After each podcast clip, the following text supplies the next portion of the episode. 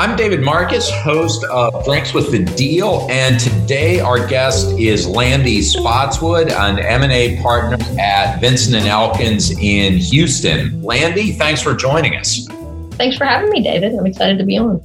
Today, we're, we're going to talk about several things. First of all, your background, how you came to practice M&A. Uh, secondly, the intersection of M&A and your practice and the energy industry, which is in a period, obviously, of considerable change. And then finally, your work as a sports editor on the college newspaper when you were in college and your continued interest in sports. So tell us a little bit about yourself and your background. Sure. So I am a Key West, Florida native. Fellow natives, we refer to ourselves as Key West conch. So if you're a local, you're born in Key West, you're called a conch. We take pride in that, even though it's kind of a funny name. So I, I was born there, went to high school there, never lived anywhere else until I went away for school. And then I went up the East Coast and spent seven years at Harvard, four in college and three in law school. And then moved to Houston, where I've been practicing at V&E for 13 or 14 years now. So I kind of pick a place and stick there for a while. That's my MO. And how did you end up in law school? And then how did you end up practicing M&A? Sure. So I thought I had a grand dream from the time I was 10 or 11 that I was going to find a cure for cancer. That was my grand game plan. So I went to Harvard College. I majored in biochemistry. I was planning on then going on to get an MD PhD. And I was a little bit naive and I hadn't spent a lot of time in a lab. And so when I finally started spending a fair amount of time in a lab my junior year of college in connection with my upper level honors research requirement, I thought it was really boring. Not the science. I love the science. I still love the science. I still go read kind of the primary science journals, but I didn't like being in a lab for long stretches of time gathering data and doing the mechanical work behind the, the processes to gather the data, even though it was very cool things. So I thought, well, I'm, I'm only 20. Maybe I should do a do a career shift here and come up with a new plan, even though I've got to, you know, steer away from what I thought I was going to do since I was 10. And like a lot of people who don't know what to do next, I applied to law school. It felt like I could kick the decision can down the road a little bit and got in, always leaned left brain a little bit. So was taking some classes at the business school, was taking accounting and financial statements. And then I took an M&A course with Bob Clark and Leo Strine, uh, my second or third year in law school. I think it was my second year. And it was just fantastic. I, I was hooked the way they teach the history of M&A, they teach it through the cases, which makes sense because former Chief Justice Strine, at the time he was a vice chancellor, he wrote a lot of these opinions. And so you read the opinions, which are really these tomes of kind of a whole story, uh, you know, a, a, human drama that is M&A. And I just thought it was fantastic. I became a deal junkie. I was 100% certain that's the kind of law I wanted to practice. And so I came out of law school looking for that kind of work. But I didn't want to go to New York. I was kind of done with the Northeast. The winters were not the thing for the Key West girls. So I was looking for sophisticated deal work, not in the Northeast. And I ended up here in Houston. And you started practicing around the time of the great financial crisis, and at least with regard to the energy, I, I, think just before the shale boom started. That's right. It was a really fascinating time to be a young lawyer and really lucky to be a young lawyer in Houston uh, c- compared to a lot of places. My first day of work, it was a Monday, and it was the Monday after the Sunday Lehman filed for bankruptcy and the weekend that Hurricane Ike hit Houston.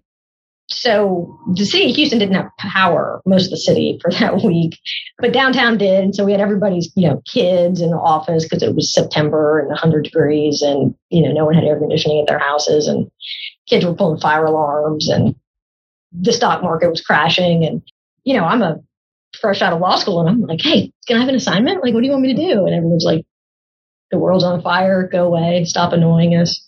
So it was very strange. Really quickly that year, a lot of my colleagues, you know, were at law firms where there were significant layoffs. It, it was it was scary, but energy was a little bit different. You know, the financial crisis was was scary for everybody, but their commodities were viewed as a safe haven then, and all of a sudden, crude oil prices were at I think historic highs. You know, they were at 145 or something like that a barrel, and that time. So it, it, it was a lot of volatility, a, a, lot of a lot of nervous energy, and then quickly after that, we hit what would become the defining trend in energy for the next decade, and really has driven a lot of the deal activity in based out of Houston, which was the shale revolution. So that started really hitting in earnest probably when I was a second or third year lawyer, right at the end of the financial crisis. And we just saw massive inflows of capital to fund the build out of this new decade of American energy dominance that really now has come to a, I wouldn't say an end, but a real transition point because capital's not flowing into that anymore. And people are really looking to the next step, both from a returns perspective and from a transitioning to a lower carbon future perspective. natural gas drove a lot of America's reduction in carbon emissions over the last 10 years. Switching from coal to natural gas has done as much as anything to help America lower its carbon emissions. But the next step is further electrifying the grid and things like that. And now that's where the capital is flowing. And so we're excited about the next stage of energy transition here too. I, obviously, Houston is the center of the energy industry worldwide, and especially that major energy companies have been thinking about alternative technologies for a, a generation or more. How much of that, as a lawyer in the trenches, did you see earlier in your career, and when did it those technologies start significantly changing your practice? There has been discussion and focus and investment in alternative energy technologies out of Houston and, and, and Texas and tr- the traditional energy investment complex, if you will, for, for a very long time, it, for my entire practice. You've had Saudi Aramco has a, a ventures group that does a lot of work, and we've done a lot of work for them, and they, they've been very focused on the technology that's going to drive the, the next step of, of energy evolution. And other strategics have as well. And then the private equity sponsors, not not all of them, but a lot of them have been focused in investing in alternative energy, wind, solar, all those types of things. What I think historically was at least my experience with with the wind and the solar is it would become more investable and more capital would be allocated to it at times where it looked like there was going to be scarcity uh, or high cost associated with traditional, you know, carbon based fuels. And so wind IPOs were really interesting when crude oil was at $100, right? And, and then all of a sudden the shale boom drove it down. But I think the most forward looking strategics were always focused on kind of what was next. And so I think everyone's been focused on it, but two things have really accelerated the urgency of the capital allocation. And I think it's one for the strategics, they are getting a significant amount of pressure from their investor base, from their pension funds, their institutional investors to get better, right? To actively find things to do to lower carbon intensity, even your traditional you know, upstream oil and gas companies, you can do that and you can do that in better ways and more creative ways. And you can take the earnings from that and invest it in the next step. So you've got big strategics like Occidental Petroleum that's out there at the forefront on investing in direct air capture for, for carbon, you know, figuring out how to capture carbon out of the air. And they've been there for a long time, focused on that. So strategic started viewing it as a IR necessity, right? Because uh, their institutional investors started to make capital allocation decisions within the sector based on who was doing a better job of being forward thinking and reducing emissions now.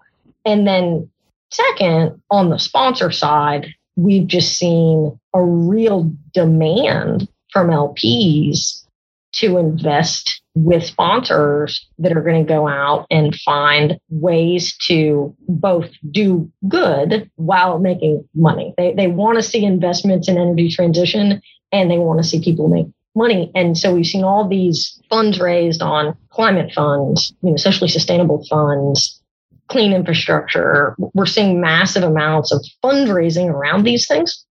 And as much competition as I've ever seen in traditional energy, we're now seeing from the world of private capital trying to put it into these clean energy and energy transition opportunities.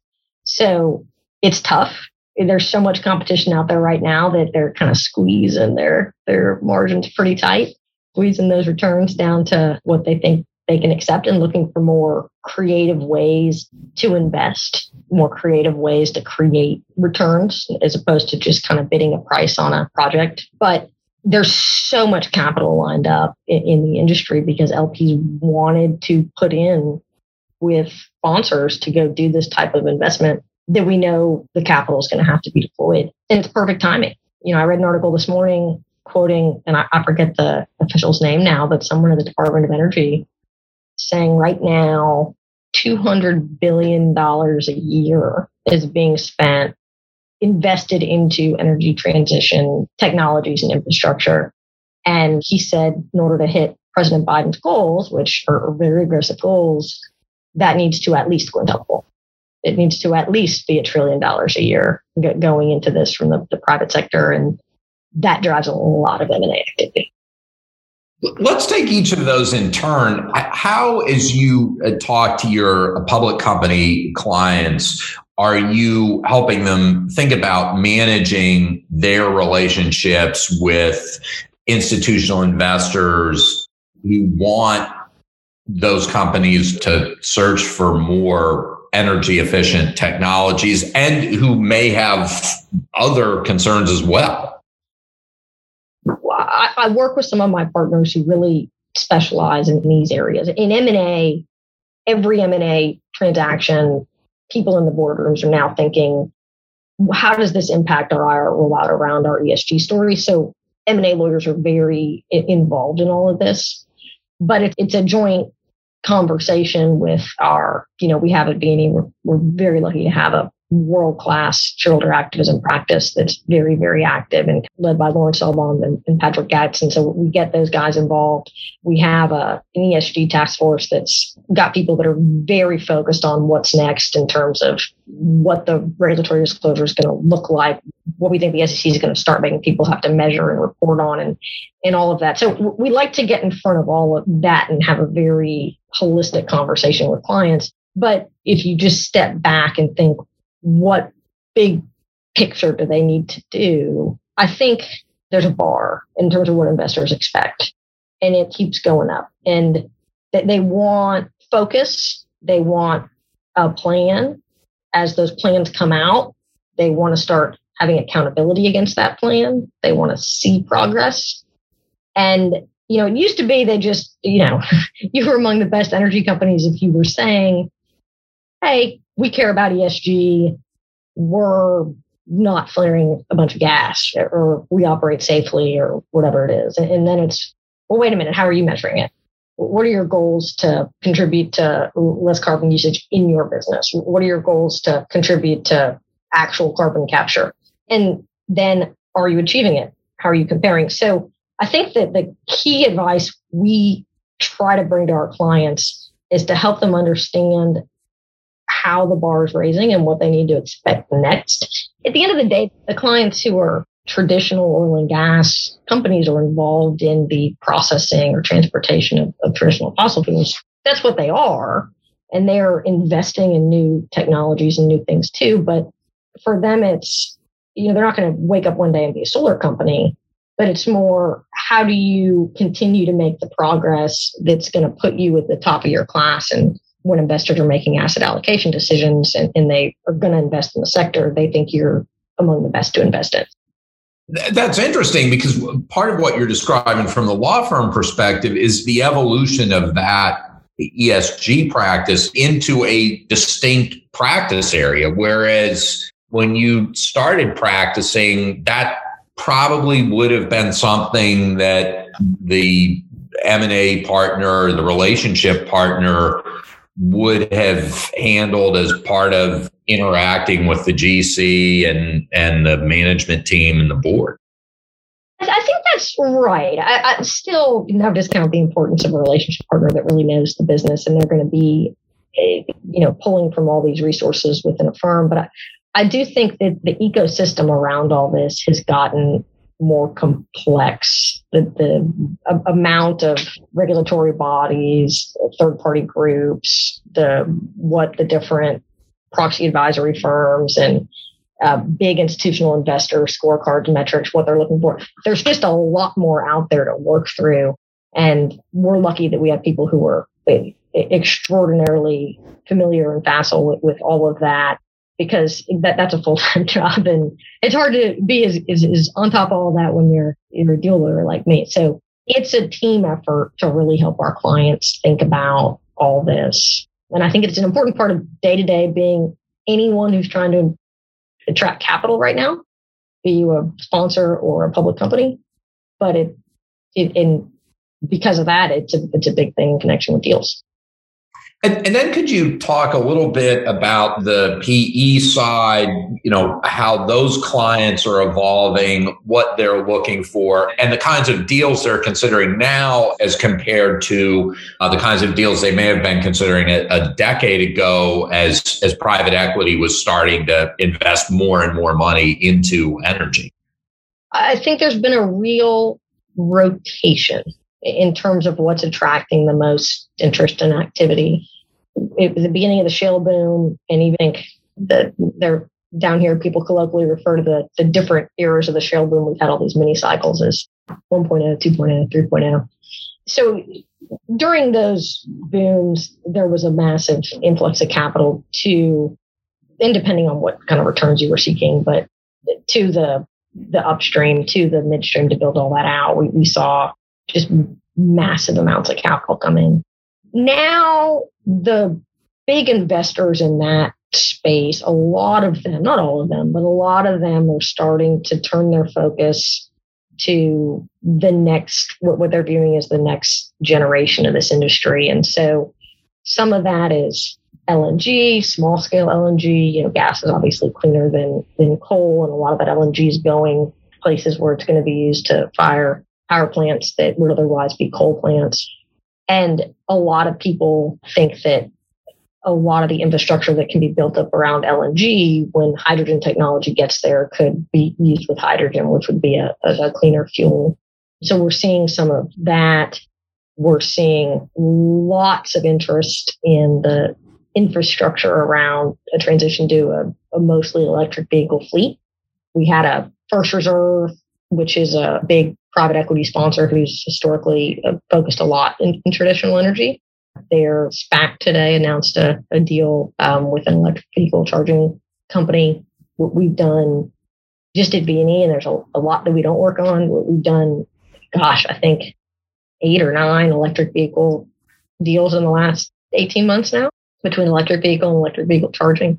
Batteries, obviously everything related to electricity, you've got to get the batteries right solar, distributed solar, kind of everything related to figuring out how to get power sources closer to people as opposed to being part of this big grid that every now and again you get really concerned about because something happens like Texas freezes for a week. Hydrogen, wind, all of that is just really exciting for all of our sponsor investors right now, and both domestically and internationally right? The developed world, Europe and the United States in particular, are more advanced than a lot of other countries in terms of being cleaner from our power generation standpoint. And so we're seeing a lot of interest in building out better, cleaner infrastructure in other parts of the world. And then finally, you're a sports junkie, which dates it at least as far back as college. So tell us a little bit about that. Well, I, you know, my lot in life is to be surrounded by boys and men. I grew up with two brothers and a sports donkey for a mom and dad. So I love sports. I love watching them all kinds. I don't have as much time for it as I used to, but I started writing and covering sports when I was very young. I think I was in middle school when I started writing for the local paper in Key West, and then was sports chair of the Harvard Crimson and worked with some folks that are still full time sports journalists now. Pablo Torre's on ESPN every day. He probably has a more fun job than me. And watched a lot of great athletes. So I still try to make it up for Harvard Yale, but I don't make it to as many Harvard football games as I used to.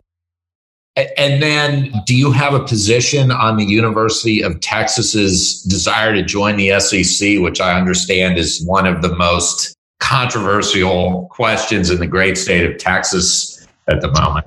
It is. So I went to Harvard, which wonderful football team, but different kind of thing than the SEC. But I am a season ticket holder at the University of Florida. So I, I'm, I'm a Florida Gator. So I'm an SEC person. I chant SEC. You know, that's what I do.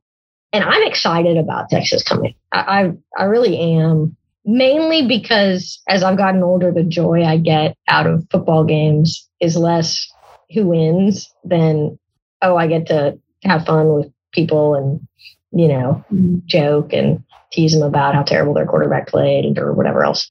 So I think it's going to be a lot of fun for me to be here in Houston and uh, be able to w- watch the Gators beat up on the Longhorns. And I'm married to a Longhorn, so we'll have an ongoing fight in the household. Lande, thank you so much for joining us. Thanks for having me, David. I really appreciate it. For Drinks with the Deal, I'm David Marcus.